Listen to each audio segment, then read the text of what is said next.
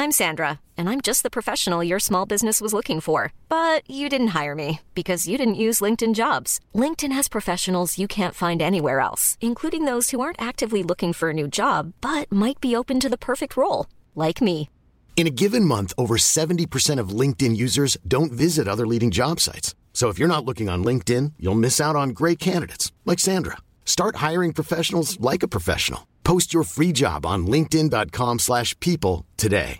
Vacanze in Sicilia o in Sardegna. Con i traghetti GNV viaggi in relax, porti tutto quello che vuoi e ottieni super vantaggi. Col nuovo programma Fedeltà MyGNV accumuli punti viaggiando, ricevi un cashback del 20% e tanti sconti a bordo. Non c'è modo più conveniente per andare in vacanza. Scopri i dettagli su gnv.it.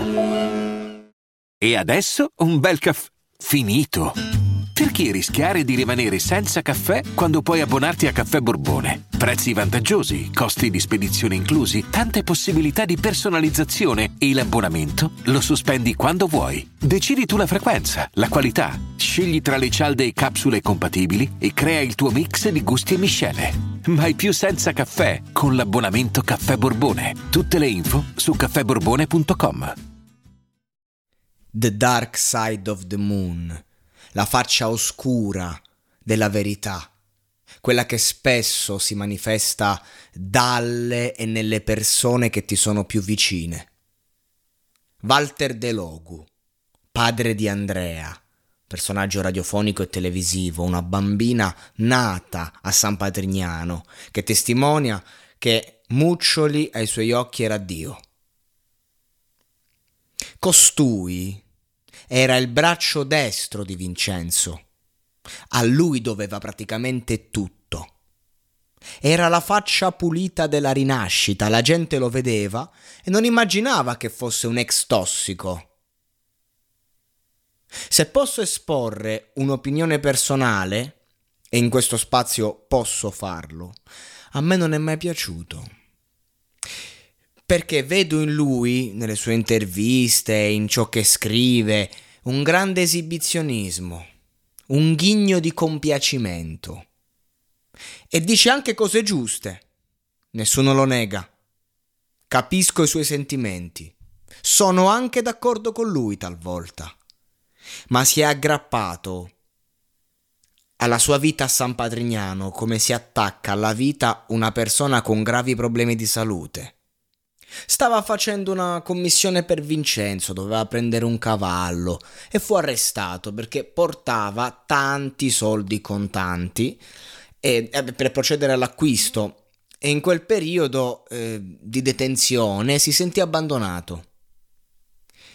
E in quella fase iniziò a dubitare un po' di quello che stava facendo. Ci sta, è giusto.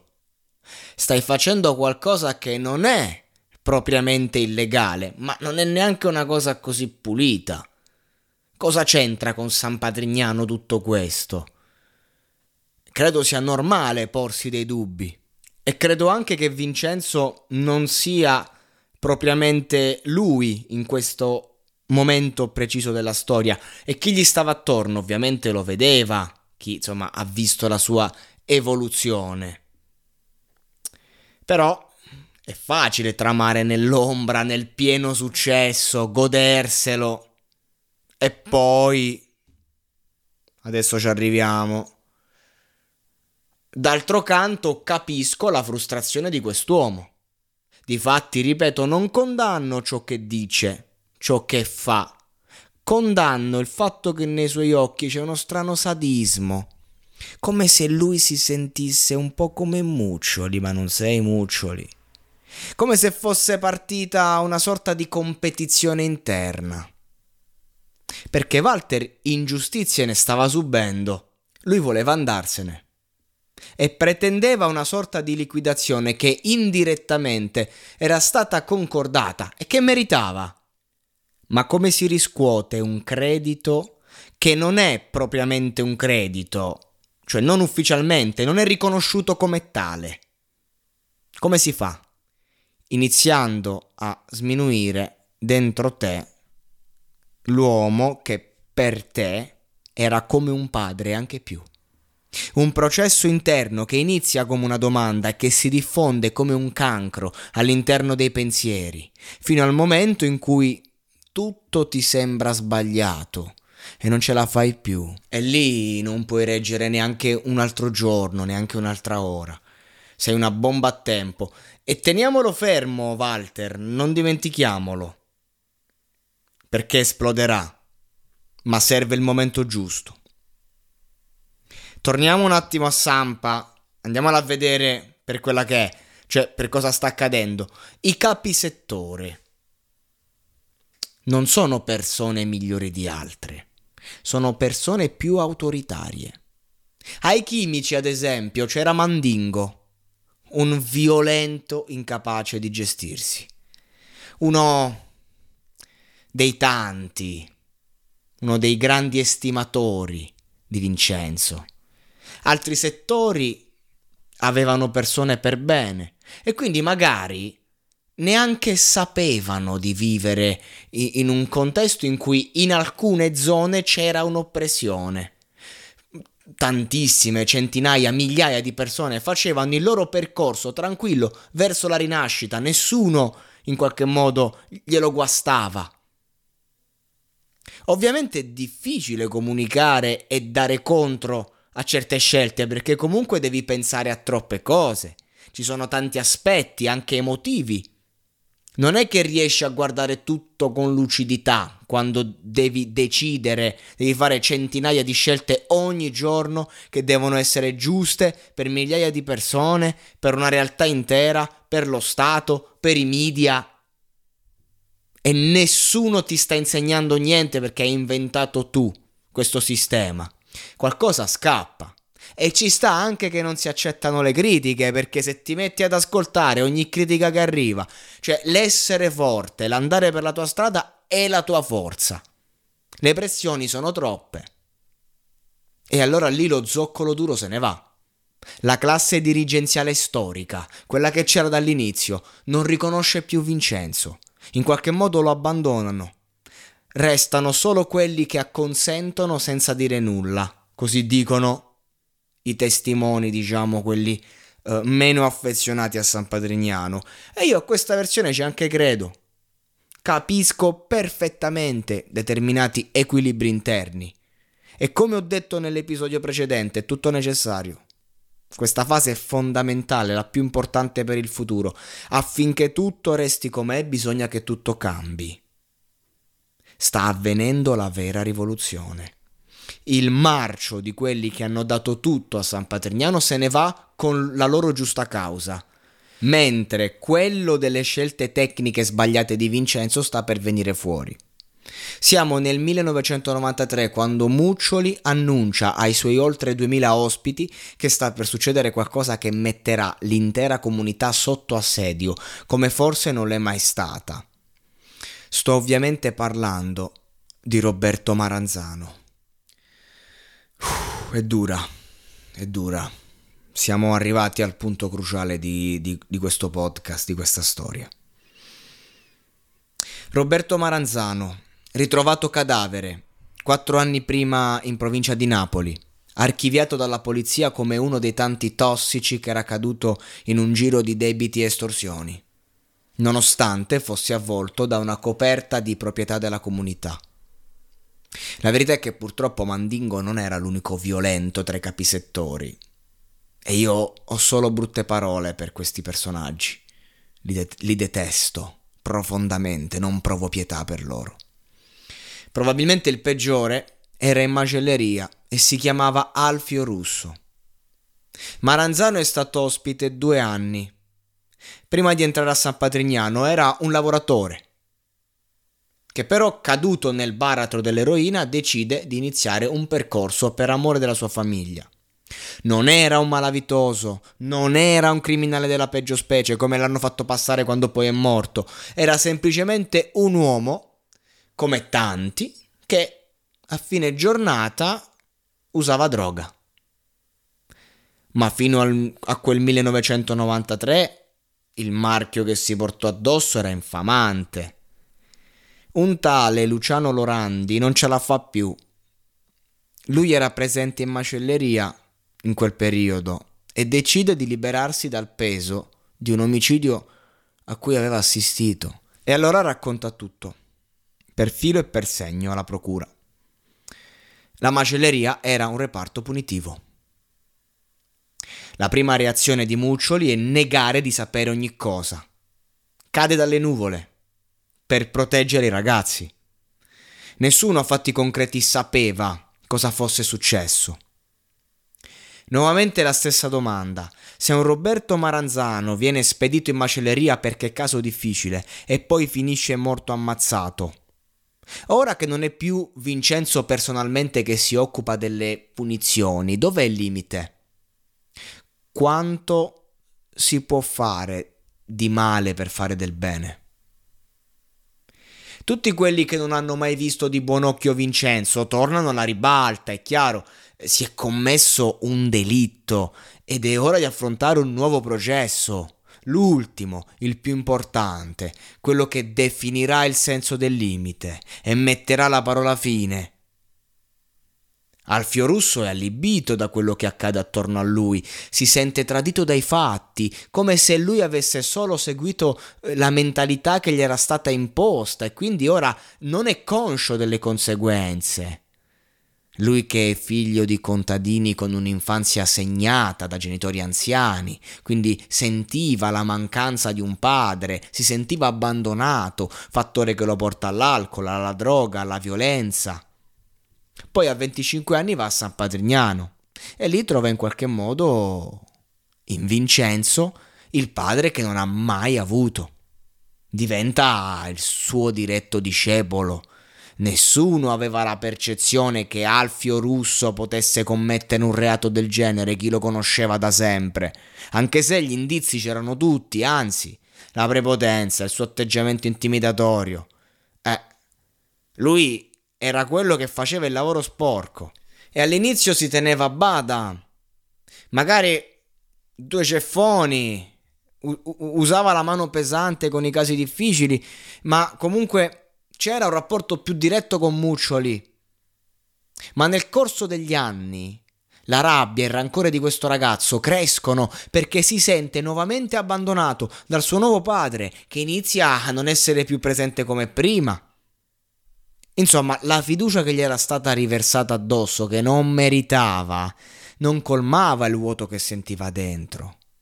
Maranzano rappresentava quello che Alfio Russo non poteva esporre pubblicamente perché anche lui soffriva.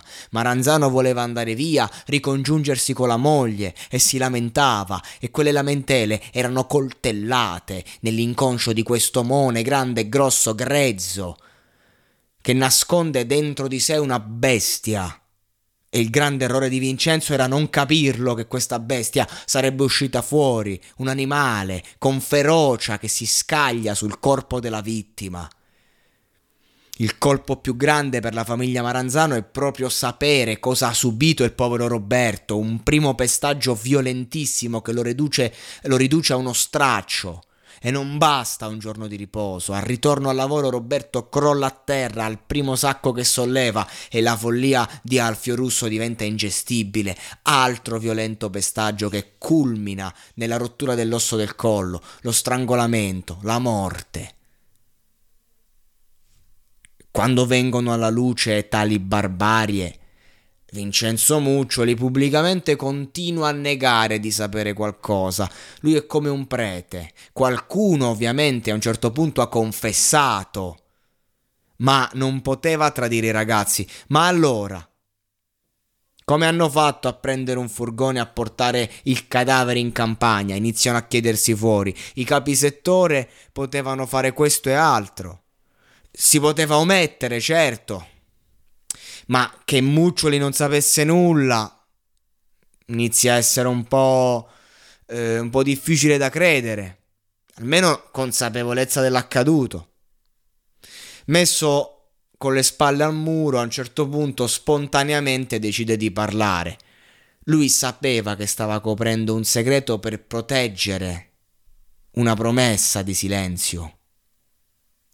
Per proteggere la comunità, Vincenzo, si era posto davanti a scelte per il bene comune ogni giorno.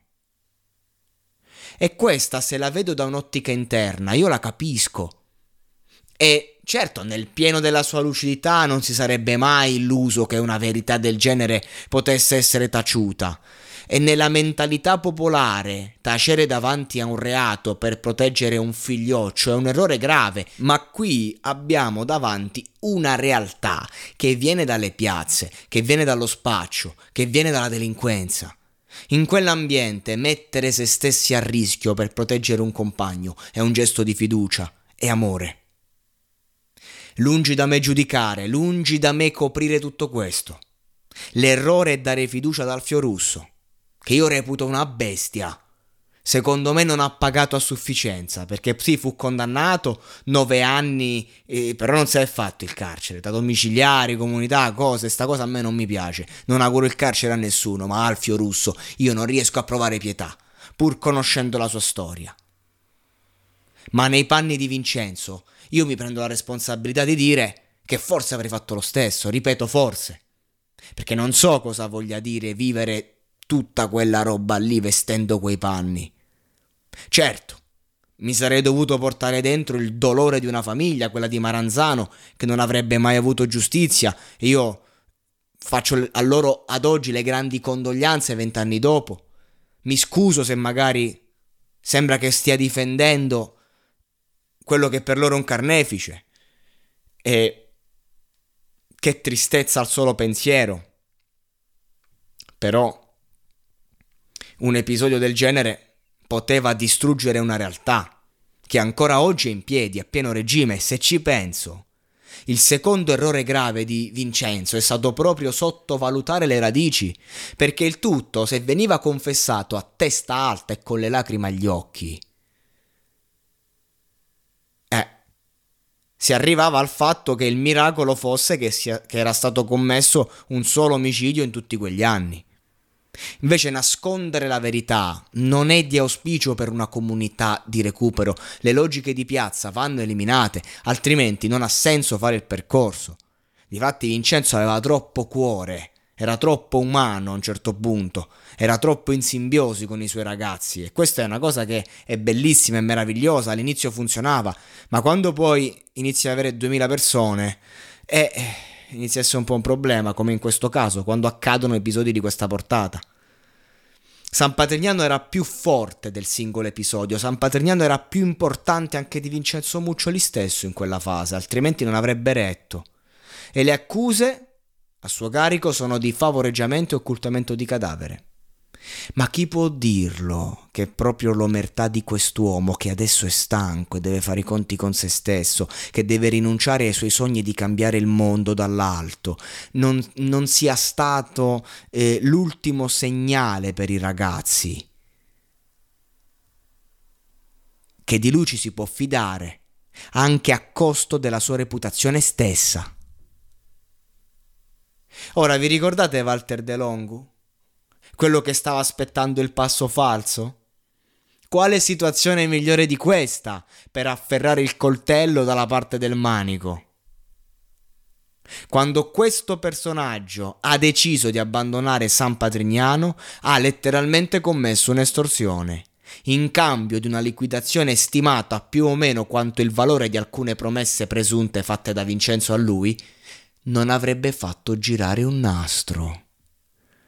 Difatti Muccioli durante i suoi lunghi viaggi si lasciava andare e tra il sonno e la veglia diceva cose che non avrebbe detto a nessuno. Walter lo registrava. E il nastro in questione riporta, come se un versetto fosse la Bibbia, le seguenti parole su un possibile testimone del caso Maranzano, ovvero bisognerebbe prendere una pistola e sparargli. Eccolo qua Marcellino, il ragazzino palermitano entrato nel giro della droga all'età di sette anni, prima sniffando e poi bucandosi, seguito negli ultimi mesi dagli operatori dell'unità sanitaria locale 59 e affidato dal giudice Sole del Tribunale dei minori di Palermo alla comunità riminese di San Patrignano. Ora Marcellino, 13 anni, è con Vincenzo Muccioli, il fondatore della comunità, accolto con affetto dagli altri ragazzi, ma per una giornata lasciato tutti in ansia, forse si aspettava di finire in una specie di carcere ed è fuggito. Un suo amico ha saputo rintracciare fermarlo e a convincerlo. Una telefonata e Muccioli è volato in aereo a Punta Raisi. Ora dicevamo Marcellino è a San Patrignano. Non ci voleva dire perché è stato eh, spaventato da, questo, da queste affermazioni che la stampa ha fatto, cioè che sarebbe arrivato su accompagnato dalla polizia e lui ha associato polizia, carcere e cose varie, quindi non, non non pensava di trovare una struttura così aperta con tutta sta gente, con tutti questi ragazzini, sti coetanei. Una, una, cosa, la società nei confronti tuoi di San Patrignano ha sempre un comportamento contraddittorio. La città di Tolentino in qualche modo impedisce anche attraverso um, aspetti o problemi burocratici che si insedi una nuova comunità. D'altra parte i giudici dei minori ti affidano eh, tanti ragazzi, in questo caso Marcellino ultimo arrivato. Come lo spieghi? Trovo che alcuni politici, alcuni soggetti di questa società per giustificare il loro non far niente condanna chi fa qualcosa, insomma.